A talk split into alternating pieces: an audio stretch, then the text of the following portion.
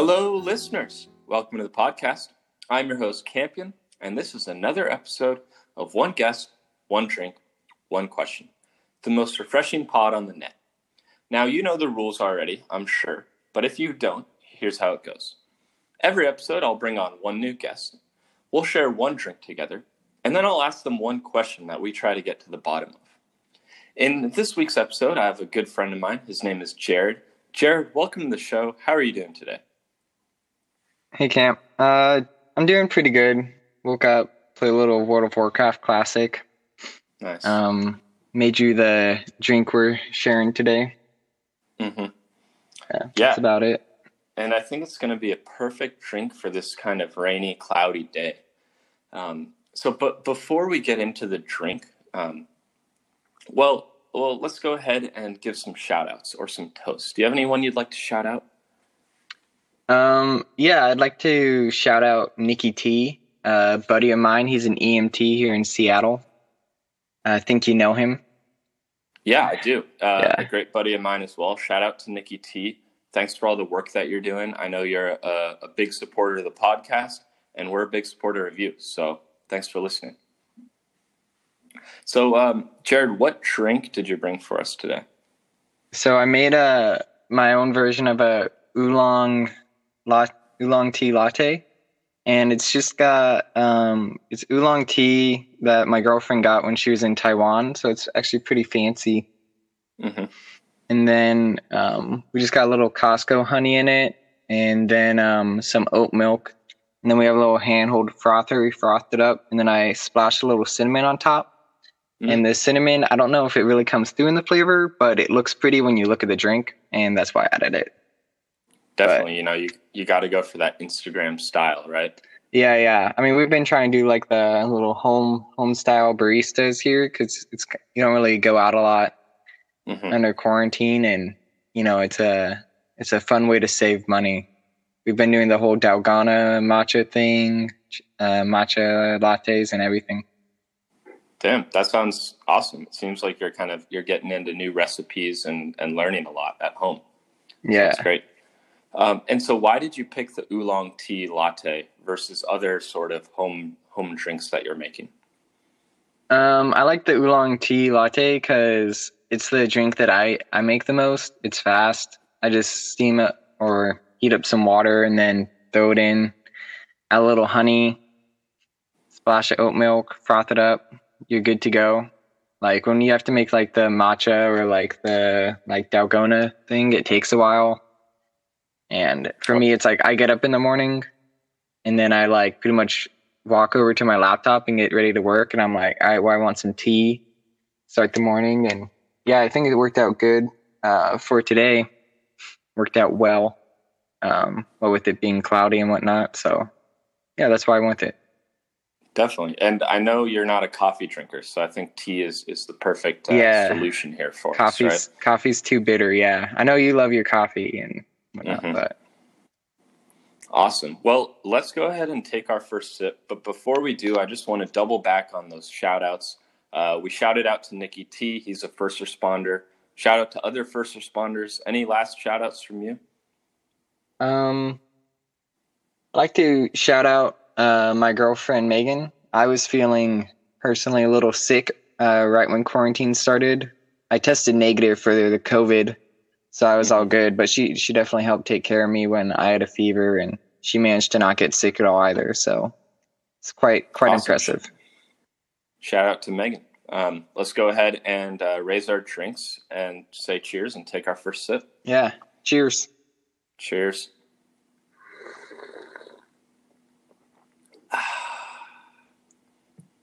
Wow, that is that is quite interesting. Yeah. I wish I should have used a different kind of honey because I don't like the Costco honey we just got as much. We actually have some uh, New Zealand Manuka honey and Rata Ooh. honey and some other stuff.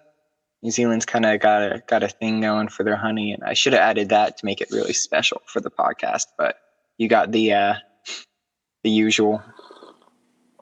You know, I really like it. Um, I didn't have a, a sip before we started recording, so this was actually my first sip, and uh, it's so warm. It's it's like a hug on a cold day, kind of. Ah, good. glad you like it. Yeah, I, I think one one um, flavor wise thing that I would compare it to is almost like the milk after um, cereal, but heated up. Are you getting that taste at all, or or no? No, I totally know what you mean for sure because it's like it's got just that little bit of like sugar that permeated it, and it's hmm but then it's yeah, it's warm. Yeah, I Definitely. I love the milk after cereal, so maybe that's why I'm a fan. Yeah, and and what's your choice of oat milk? Uh, like what brand? What um, and why oat milk over other uh, milk al- alternatives? Um, let's see. My choice of oat milk would probably be Chobani oat or Oatly. hmm is pretty Okay. popular. Um, this one was just like uh, Silk oat milk. I would not recommend it. No shout outs for Silk. Um, okay. And then I I like oat milk. Um, I mean, I've always liked oatmeal and whatnot, but almond and cashew and other um, and soy milk and stuff. I feel like oat milk is a little more uh, environmentally friendly too. And uh, when I Mhm. was in England with Megan like three years ago, we had some oat milk over there, and and I came back and I was like, cool, I'll buy some oat milk here. And it's been like until now that oat milk has really taken off in the state. So been waiting for it. Gotta Wow. gotta get on the hype train, you know. Yeah, you you got on the hype train before it was hype. Yeah. Um, so that's awesome. Uh, so Jared, it's now time in the show for the big question of the day. Uh, are you ready for it? Yeah, I was born ready camp. No, I don't know. Well, uh, I know you're a big volleyball player. Um, I've played with you in the past. You're way better than me, of course. Uh, and I know you continue to play um, throughout the years here. So, my question is uh, if you could add a new rule to volleyball, what would you add? Right. So you you prepped me on this this question beforehand. I was thinking about it, and I wouldn't necessarily add a rule, Okay. but I would change how a rule is implemented. So there's a rule against doubling, which is two contacts in a row, Okay. and that applies to setting as well, hmm which is setting it being um, when you throw the ball up for the uh, hitter to hit it. hmm you spike the ball over. And like the thing is is like you have to it has to be really clean. And Okay. especially if you play any beach or like outdoor, it has to be like super clean. And they call it so strict here that it's like there are people that have played for years and are like by all means good volleyball players. They can do like all the things, and then they still can't set the ball with their hands or they won't set the ball with their hands because they don't want to lose the point because it's Hmm. like so technical. hmm And for me, I'm like,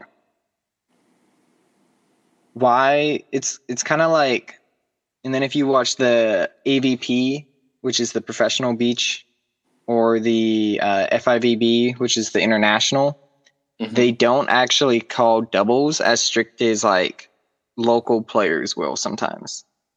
Interesting. Like, like it's like it can be called more strictly in like a local league than like college or NCAA, where they've actually started to relax the rule hmm because it's like they they do it for like entertainment and stuff. But I think that we should relax it, especially for beginners and like you know not like we're not professionals.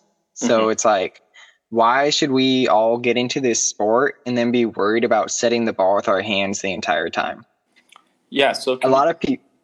Oh, You sorry. I was going to ask could could you explain, you know, this situation where you you double it when you're setting? You know, is that when it, it just hits your right hand like a millisecond before your left hand? Um, how does that work? Yeah. So it's like you can have like you're supposed to come in clean and go out clean. hmm And so to get around this, a lot of people will um, lift the ball, in my opinion, where they they let it, they pretty much catch it and throw it slow, Mm. um, which I, I think is worse than if someone was to go a little faster with it. But if your hands touch the ball at different times when contacting it first, that's a double. Mhm. And if as the ball leaves your hands, it leaves through your right hand first or your left hand first. And so I think that majorly relaxing that call would um, be really beneficial because it's like you you have like you know, you want your friend or whatever to start getting into volleyball or you're new into volleyball. Mhm. And then you go to play and you set a ball and it looks just like what everyone else is doing and it goes to where you want it to go, but then it comes out a little not clean and it's like you lose the point. Yeah, that, And that it- can that can be annoying. It, it, it's it's almost like, like, you're you're stifling their interest. Sorry, go ahead. Yeah, and people people get um get way better at it. Of course, like most pros and stuff don't have any issues with it, or like even like just um, experienced players.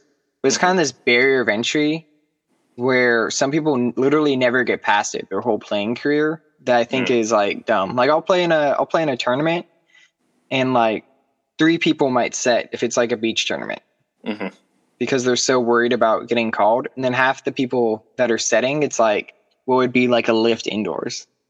Uh, okay. Like it's like really slow. That way it comes out clean hmm because they call it so strictly on the doubles. And so, uh, and so I think that relaxing it would be good because it's like, how is anyone ever going to get good? And people will do it in pickup games too. So it's Mhm. like you don't get any chance to practice it except by yourself or if you want to get called and lose the points a bunch. And it's like, if you're just playing for fun, why not let people work on their hands? Don't you want people to be good at setting? Exactly. Yeah. it it, it limits Yeah. the whole scene and it li- and it limits um in and it limits like and it carry it has carryover effects all the way to like the professional levels of like women's beach especially Mhm. where like a lot of um players um don't handset or like it's now like the younger girls they're starting to do it a lot more but for a long time there's this like um kind of stereotype or I don't want to say stereotype, but it was like this uh, thought that girls, um, because their hands are smaller, they wouldn't be able to hand set well, and so a lot of coaches just only taught them ever to bump set.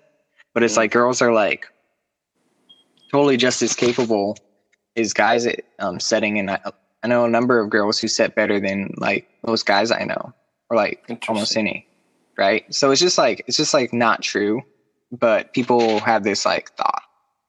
Okay. Um, can you compare this kind of strict rule to any other sports? Would it be like calling, you know, strict traveling in basketball, where the Yeah, pros? It's know, they- exactly like where Mhm. if if like you'll like you'll play like in an IMA league or something like that or intramural and someone's calling traveling really strict, but then you watch um you know in the NBA they have that gather carry gather step or whatever. Mhm. And so then it's like you see clips of them and it's like one, two, three, four, or like you'll see pros literally like pick up the ball at half court and the refs just let it go. Yeah. And these are professional level refs. Like you know they saw that track. Yeah. They let it go for the viewability. And I think that the travel rule is like pretty easy to avoid in basketball, but at the same time, like loosening it up and like if someone like steps a little bit or they you know, when you first start playing, you're not Mhm. having a ref call travel, travel, travel on like the beginning players every time. Same deal with like um that. And then loosening it up a little bit allows for like some really cool plays to happen. Yeah, and it I'm- just makes it it makes it more fun, right? Yeah, I think so. Because like when you're playing with friends and stuff, like it, you know, it's like you don't you don't need to call travel because they lost their footing, they slipped a little bit, hmm kind of deal, right? Same Yeah. type of vibe. But if someone's like carrying the ball like it's football and stuff, you're gonna call it. Same with doubles. Of course. Like if someone's like chucking that ball up, spin on it, you know, it came off, came out clean, whatever. Yeah, like That in, in, a, in a casual play in volleyball, if they hit a double and it's barely noticeable, like who cares? Let them play on. Um, Yeah, why are exactly. you gonna you're you're gonna ruin someone's fun just for the sake of being Yeah. kind of a stickler to the rules, right? Yeah, and and it's like if you want to play volleyball, are you having more fun if like you call a foot fault every single time on someone? And if you call doubles every single time, or are you trying to get out there and actually hit a ball back and forth? You know, like what's your goal in volleyball? Is it to actually play the game, or are you just trying to like win, win, win, win, win? I don't know. It's like have fun with your friends. Totally. It's it's way more fun to volley back and forth than to do, you know, one hit and say, "Oh, foul, it's over, next next point." Right? Yeah, yeah, yeah. And then it'll have a carryover effect to when people play in tournaments. They're way more used to setting. Everyone's better at it. I don't know. mm-hmm. Totally. But Well, uh, Jared, it's coming to the end of our time here on the podcast. I think we got a really great answer for for the question of what new rule would we add, and it's really just a change of a current rule, a loosening um, in amateur leagues or just casual play of the uh, what is it called? The two hand rule, the two Doubling. double pump rule, Doubling. doubling. Yeah. Um, and yeah, it makes it, it it seem like people are not having fun because people are calling doubling so strictly, and, and maybe we should uh, make it a bit more loose so people can learn, people can enjoy themselves, people can actually play. Right. I think so. Awesome. Well, Jared, I want to thank you so much for coming on the podcast. Um, before we go, do you have any final shout outs?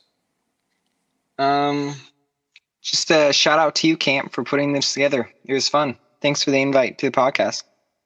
Awesome. Well, thank you, and shout out to you for for being a guest, for being a longtime listener, um, and for being a great volleyball player. It's always fun to play with you. So, listeners, uh, I hope you enjoyed today's show. I hope you learned something that you can apply to um, your local volleyball games if you so choose.